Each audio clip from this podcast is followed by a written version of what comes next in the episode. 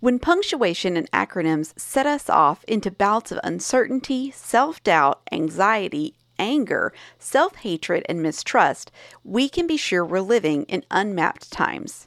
Erica Dhawan.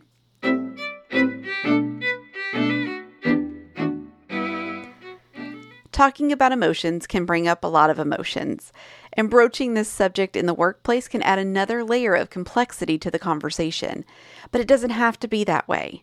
This mini-series will cover 5 words or word categories that we can start bringing into the workplace to help communicate our emotions in more specific and helpful terms. Hello and welcome to Connect the Dots, Lead the Way.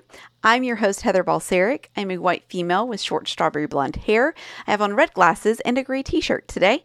I am sitting in front of a teal wall that has multiple pieces of art displayed.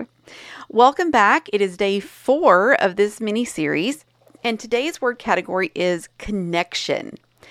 A year or so ago, I read the book Digital Body Language, How to Build Trust and Connection No Matter the Distance by Erica Dhawan. And the opening quote came from the first chapter of that book. I think it's on page 4. So it started making an impact on me from the beginning. And I can honestly do a whole other series about this book, but I'm going to try to keep it short and sweet today. And I'll try to do a podcast on the book later.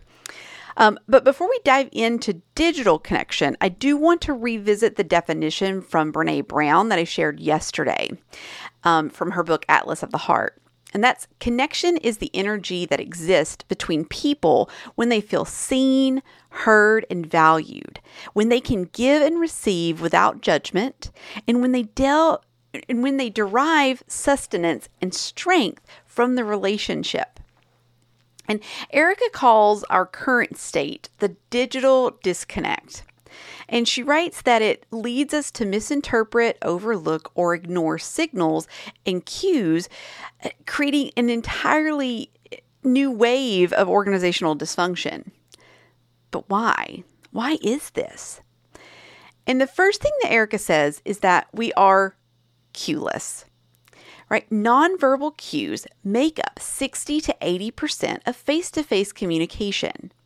Anthropologist Edward T. Hall called these signals and cues the silent language. And those would be posture, proximity, smiles, pauses, yawns, tone, facial expressions, eye contact, hand gestures, and volume. Digital communication happens typically over platforms like Zoom, Slack, Teams, Webex, etc. Right? We're not living in the age where we don't have this technology and we're just all gathered, around a conference portal in a room or all calling into the conference call lines with the long numbers that you always had to put in, right? So the digital communication in places like Zoom, Slack, Teams, Webex, whatever, right? If we're not on camera, we can't communicate with this silent language.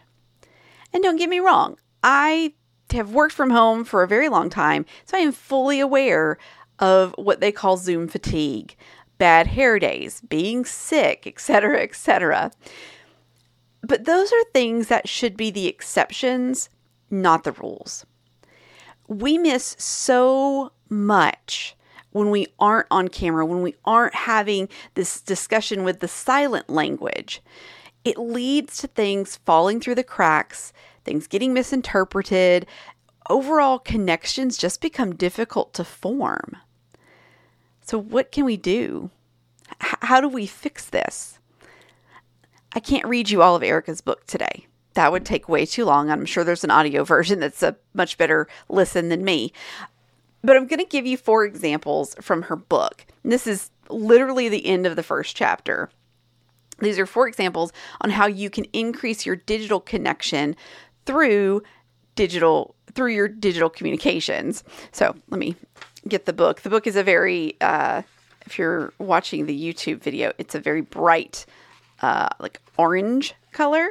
So if you do go look for it in the bookstore or you're looking for it on the internet, it is a bright orange book. Okay, So at the end of the chapter, there's a section that says, so you want to communicate. And there are four different examples that I'm going to go through. And so the first one is trust. So you're looking to communicate trust. In traditional body language, right, you want to keep your palms open. You want to uncross your arms and legs. You want to smile and nod, right? You don't want to close yourself off. You want to be open to that trust piece. But with digital body language, you want to use language that is direct with clear subject lines. And emails with a friendly gesture, like text me if you need anything, hope this helps. You want to never BC someone without warning.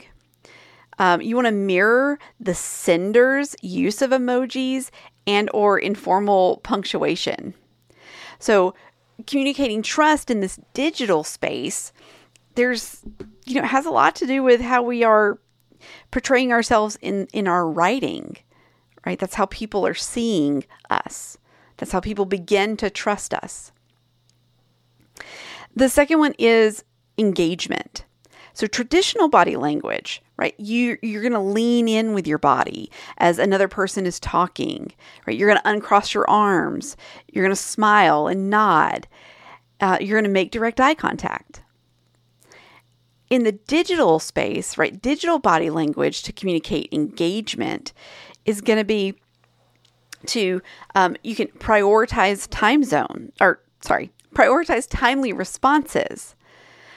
Send responses that answer all the questions or statements in the previous message, not just one or two. Send a simple, got it, or received if the message doesn't merit a longer response. Don't use the mute button as a license to multitask. Use positive emojis, like thumbs up or smiley faces. Depending on your culture, also make sure your emojis are culturally appropriate. But engagement in the digital space, I think about, when I'm doing this podcast, and I know I think most people probably listen to the audio version, but if you do watch it, you'll see like I still talk with my hands. I try to look right at the camera. I try to make eye contact with the camera so that you feel like we're together, because that's what I want. I want us to be in this together. And so when you're in a meeting and, you're having a conversation with your boss, with a direct report, with a peer, if you're having these kind of one-on-one or small group communications, it is really important that you're making that eye contact. You're looking at the camera. It helps people know that you're engaged. I mean, even in digital space, I lean forward, to indicate that I'm interested. Those are, again, the silent language there. Okay. The next one is excitement, right? Communicate excitement. Traditional body language, speaking quickly, raise your voice, express yourself physically by jumping up and down or tapping your fingers on your desk. In the digital world, right? Digital body language. This looks like using exclamation points and capitalization. Prioritize quick response times. Send multiple messages in a row without getting a response first. Those people. I mean, I'm one of those people. Sometimes I'm like, oh, this is great. Da, da, da. And like three messages. I don't even give you a chance to respond because I'm so excited. Use positive emojis, again, smiley faces, high fives, things, the heart emoji, a GIF, even an appropriate GIF. Let's put it that way.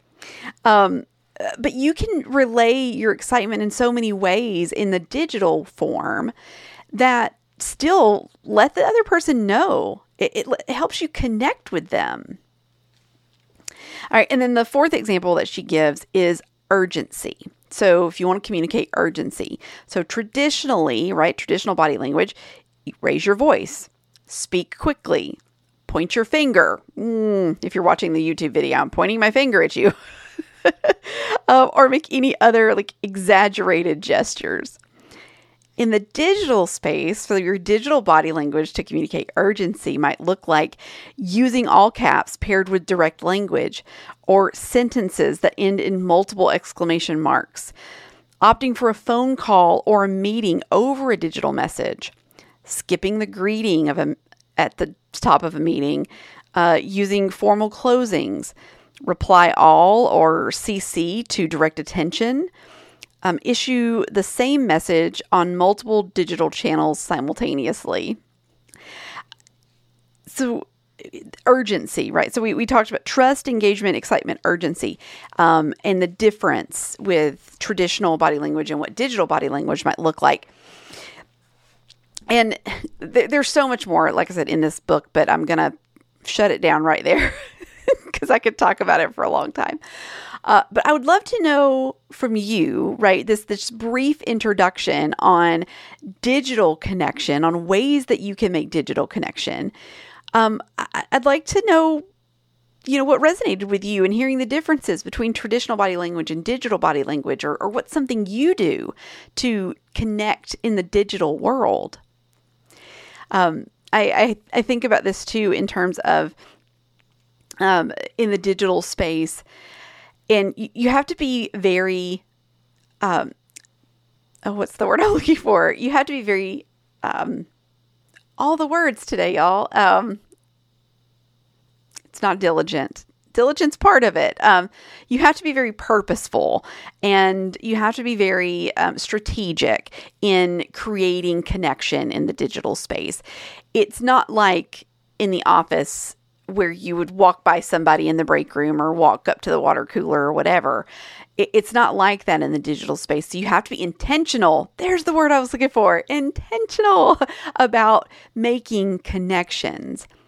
And that's why it's important to not ignore that silent language. So being on camera and being able to express that silent language so you can get to know the other people or person that you're talking to. Okay.